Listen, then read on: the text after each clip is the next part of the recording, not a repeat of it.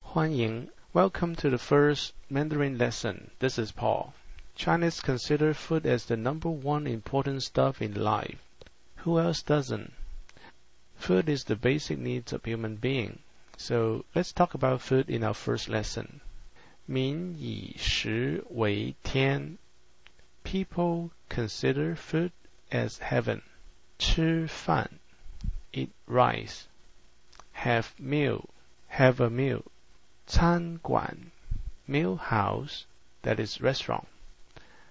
鸡 chicken. 牛 cow. 鱼 fish.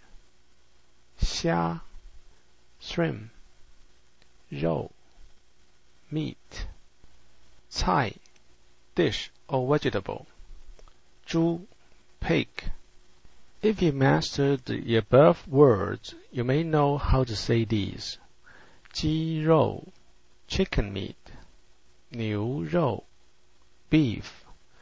猪肉 pork. 鱼肉 fish fish meat. We'll learn more next time. See you. うん。